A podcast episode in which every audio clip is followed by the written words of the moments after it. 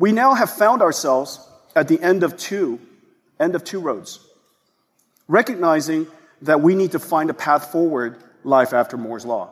What? Moore's Law is dead? The first time I heard NVIDIA's CEO talking about the death of Moore's Law, I was confused. How can Moore's Law be dead? How is it possible that we can imagine a future with chips and semiconductors in everything we own and use, from the packaging of the food we eat to the clothing we wear, but at the same time, Moore's Law be dead?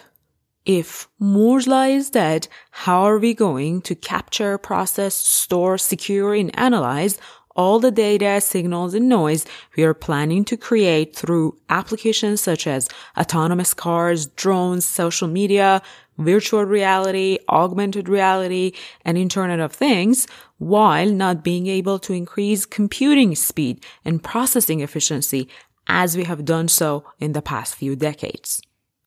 In the course of the last 30 years, we've improved processor, microprocessor performance by nearly a million times. By nearly a million times.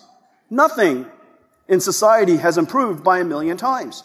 And everything in society has been made possible because of this fundamental advance.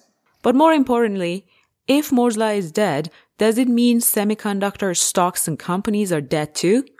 As an investor, how can we stop mourning the death of Moore's Law and celebrating it? Or in a less romantic way, the question we'd want to answer today is how do we invest in the semiconductor sector in the post Moore's Law era? We're going to hear from well-known physicists, NVIDIA CEO, Xilinx CEO, AMD CTO and even Alphabet's chairman and dig deep into the technology that is emerging to continue to increase computation speed. And of course, we do all that in order to discover companies and stocks that are leading the post Moore's Law era that may be good additions to our investment portfolios. Moore's Law can be dead, but the investing party must go on. From Stockcard.io, this is Renegade Investors, the show that rebels against the conventional wisdom of investing. We are Hoda and Arash, your hosts and the co-founders of Stockcard. The conversation on this show is not investment advice. The hosts and their guests may or may not have invested in the companies we discuss. Don't make investment decisions solely based on what you hear on this show. Hello, podcast listeners. Welcome to this episode of Renegade Investors Podcast. This is Hoda, your host and co-founder and CEO of Stockcard. It's one thing to say Moore's Law is dead, but it's another thing to actually see its death. There are so many companies all around the world that have become very successful and rich by riding the wave of Moore's Law. These semiconductor manufacturers are not just going to give up they would want to and actually have been doing their best to tweak Moore's law, push its boundaries and squeeze as much efficiency and processing power as they can. The famous physicist professor Michio Kaku has explained this in a very good way. If I were to put money on the table, I would say that in the next 10 years, as Moore's law slows down, we will tweak it. We will tweak it with three-dimensional chips, maybe optical chips, tweak it with known technology, pushing the limits, squeezing what we can. Intel Corporation has admitted this. In fact, Intel Corporation is now going to three-dimensional chips. Chips that compute not just flatly in two dimensions, but in the third dimension. That's why you see Intel's chips and processors are being widely used. Intel has been applying a myriad of techniques such as three-dimensional computing to lengthen the life of Moore's law. Another company that is lengthening the life of Moore's law and tweaking it is Microsoft. Microsoft, for example, a software company, wants to go to parallel processing. Instead of having one chip here, spread them out horizontally. Take a problem, cut it in many pieces, and have it run simultaneously on many standard chips. That's another possible solution. As long as companies try to tweak Moore's law, we will end up with potentially stable investments such as Intel and Microsoft. But also think about the companies that create cooling systems, companies that are working and coming up with material that is not silicon that can be used in developing semiconductors. All such companies will continue to grow at least for a few more years before we can fully declare the death of Moore's Law. Along the same lines of thinking, the expected death of Moore's law has been great for cloud computing companies. If you can make semiconductors smaller, you can certainly buy more of them, rack them up, and put them side by side to create more processing power. Who can buy more and afford making big farms of semiconductors?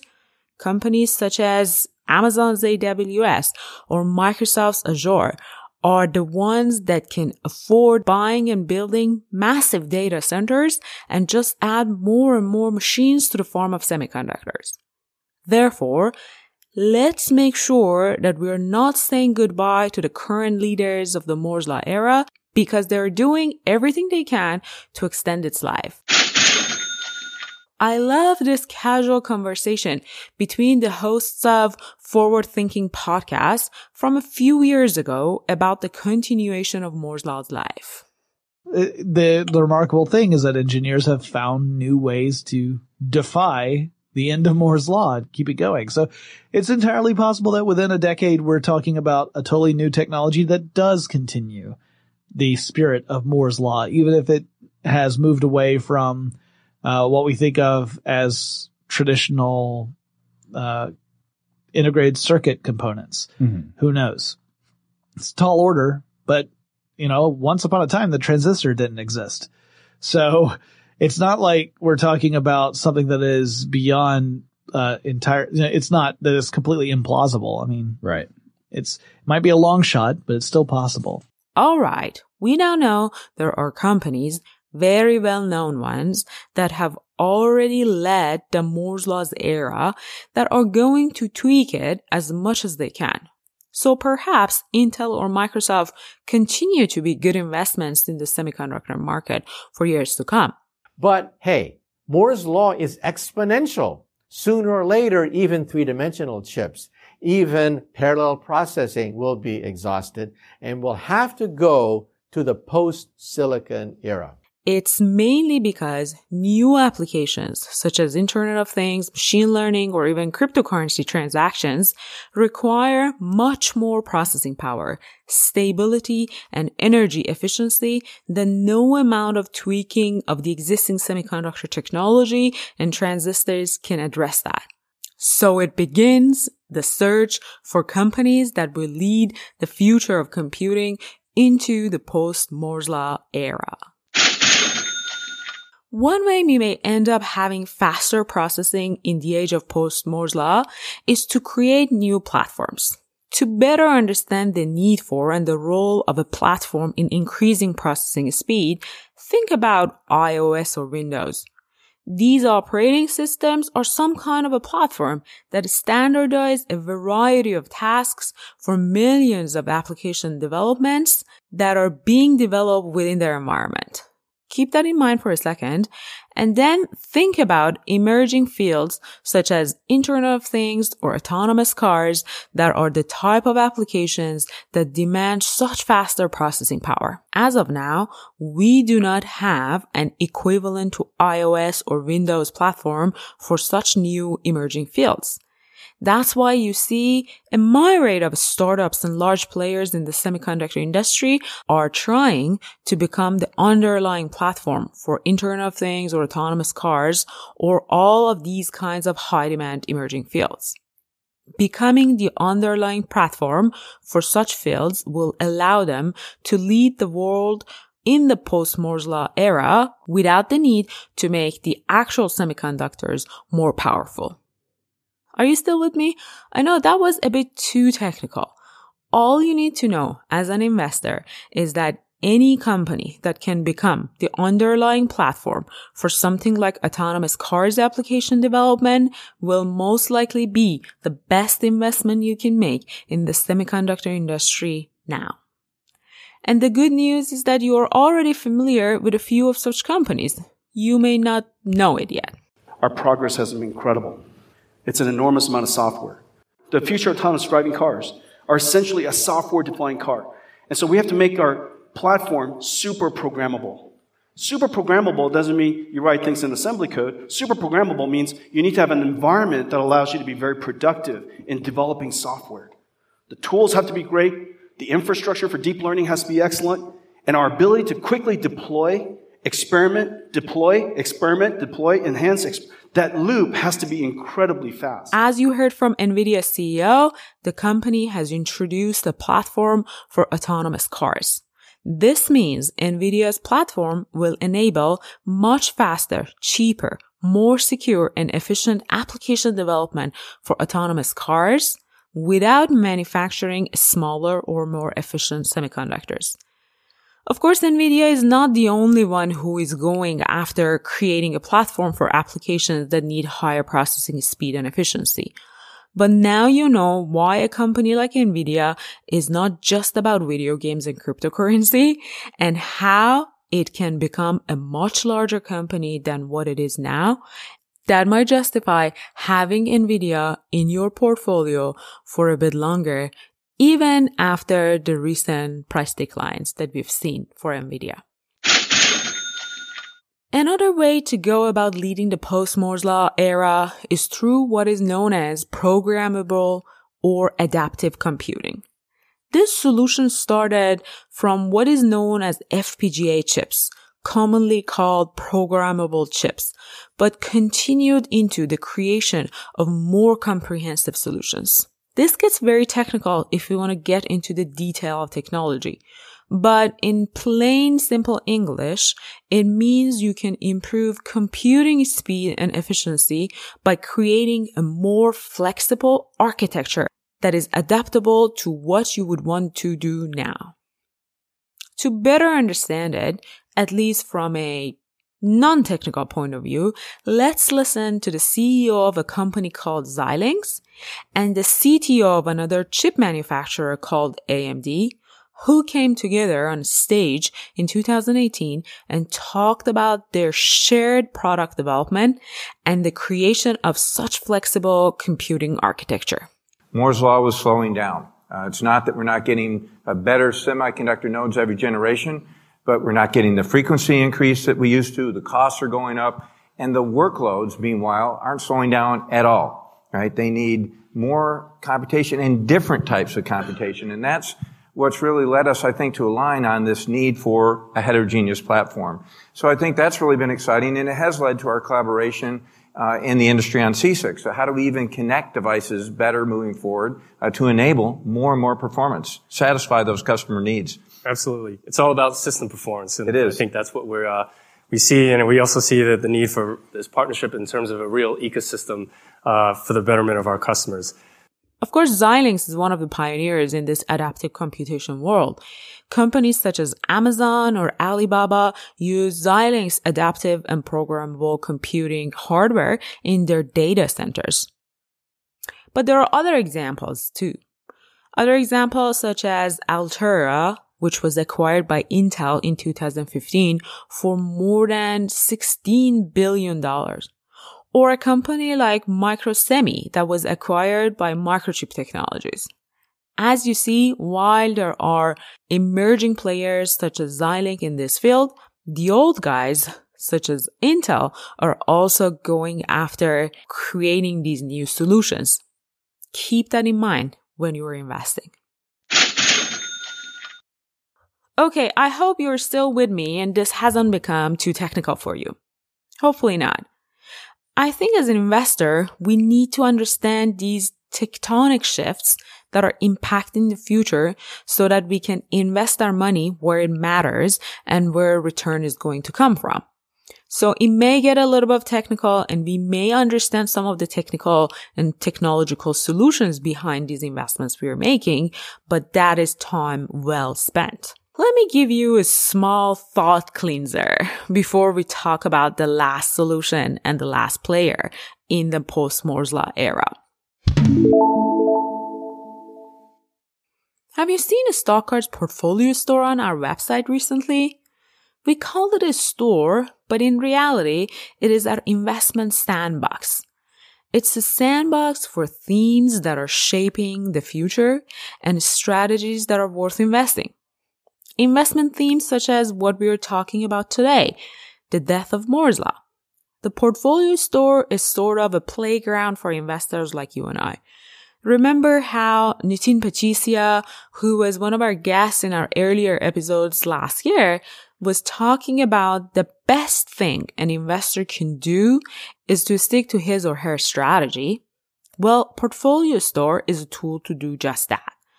It helps you and I to define the universe within which we discover new investment ideas regardless of what's happening in the day to day of the stock market, whatever amount of noise, pessimism, or optimism is out there, the best thing an investor can do is to stay on a strategy and not to drift away. And that is the whole point behind our portfolio store.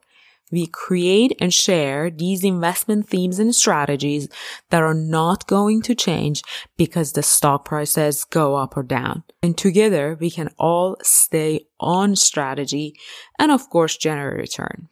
So if you haven't seen the portfolio store on our website, go to stockcard.io and click on portfolio store.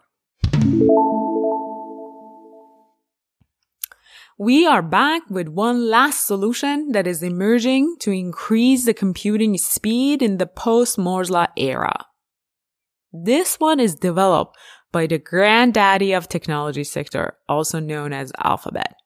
As investors, when we think of Alphabet, we either think about their search advertising or the other business unit that is called the other bets. We love the search advertising side of the business because it has been printing cash and has helped us make quite reasonable return on our investment. And we collectively hate the other bad side of the business because it gobbles up cash and, and doesn't really do much for our investments. But one of such bets can pay off.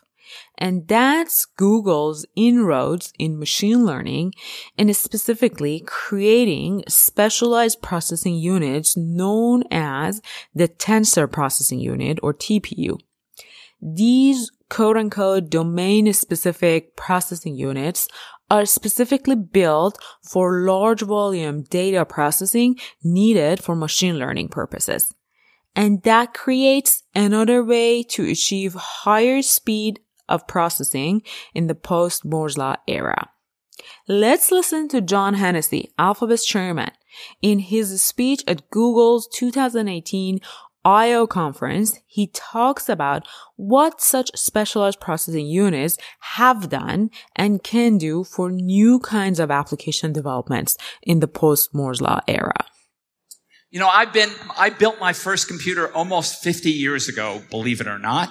Um, I've seen a lot of revolutions in, in this incredible IT industry since then. The creation of the internet, the creation of the World Wide Web, the magic of the microprocessor, uh, smartphones, uh, personal computers. But the one I think that is really going to change our lives is the breakthrough in machine learning and artificial intelligence. Um, this is a technology which people have worked on for 50 years, and finally, finally, we made the breakthrough. And the basis of that breakthrough, we needed about a million times more computational power than we thought we needed to make the technology work. But we finally got to the point where we could apply that kind of computer power. So how do you think about building a domain specific architecture to do, uh, to do deep neural networks? Well, this is a picture of what's inside a tensor processing unit. The point I want to make about this is if you look at this, what uses up the silicon area, Notice that it's not used for a lot of control. It's not used for a lot of caching. It's used to do things that are directly relevant to the computation. So this processor can do 256 by 256. That is 64,000 multiply accumulates, 8-bit multiply accumulates every single clock. Every single clock. So it can really crunch through for inference things enormous amounts of computational capability. That is it. We've covered so much today. Thank you for hanging around. Let's just recap what we've learned. Moore's Law is dying, but the party must go on. As investors, we have to celebrate the death of Moore's Law by finding who is going to lead us into faster and more efficient data processing and generate Moore's Law level returns. There are a few ways to go about it. The big players such as Intel are not giving up. They're tweaking the existing technology to continue to make computing faster and more efficient. Then we have the likes of NVIDIA that are going about it by creating domain specific computation platforms to standardize and speed up application development for things such as autonomous cars. One other way to go about it is what the companies such as Xilinx are doing. They're creating flexible and adaptable architecture structure that is already powering cloud storage and computing data centers for AWS and Alibaba. And last, and I'm very sure it's not going to be the least, is how Google has created domain specific semiconductors for machine learning computation. These are just a few companies you would need to look at if you're interested to continue to generate return in the post Moore's Law era. With that, I hope you've enjoyed this episode. Please take a moment and write us a review and share your feedback on iTunes or wherever you listen to your podcast. We take your feedback very seriously. See you next time. Our website is stockcard.io. Stockcard is a cheat sheet for long-term stock market investors. Sign up and create a free account with one click. Alright, folks, that's it for this episode of Renegade Investors. Make sure to subscribe to our podcast. If you had fun listening to us, give us a review. We read all of your reviews and comments. You may even get featured in the future episodes.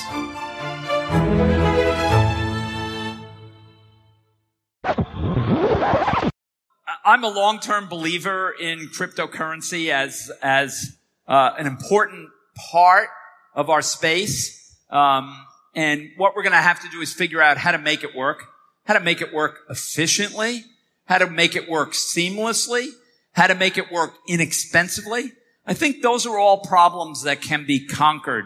Uh, and I think you'll see a bunch of people that have both the algorithmic heft and the ability to rethink how we do that um, and really make cryptocurrencies go quite quick. And then we can also build machines which accelerate that even further so that we can make tra- cryptocurrency transaction should be faster than a cash transaction and certainly no slower than a credit card transaction. We're not there yet, but we could get there. We can get there with enough work. And I think that's where we ought to be moving to.